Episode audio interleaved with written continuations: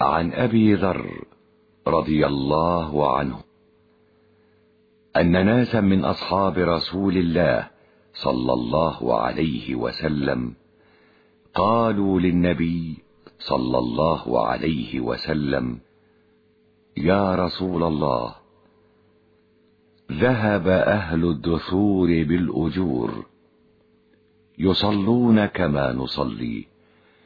ويصومون كما نصوم ويتصدقون بفضول أموالهم.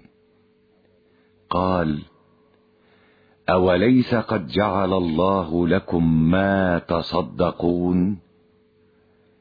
إن بكل تسبيحة صدقة وكل تكبيرة صدقة وكل تحميدة صدقة وكل تهليلة صدقة وأمر بالمعروف صدقة ونهي عن منكر صدقة وفي بضع أحدكم صدقة. قالوا يا رسول الله أيأتي أحدنا شهوته ويكون له فيها أجر؟ قال أرأيتم لو وضعها في حرام أكان عليه وزر؟ فكذلك إذا وضعها في الحلال كان له أجر.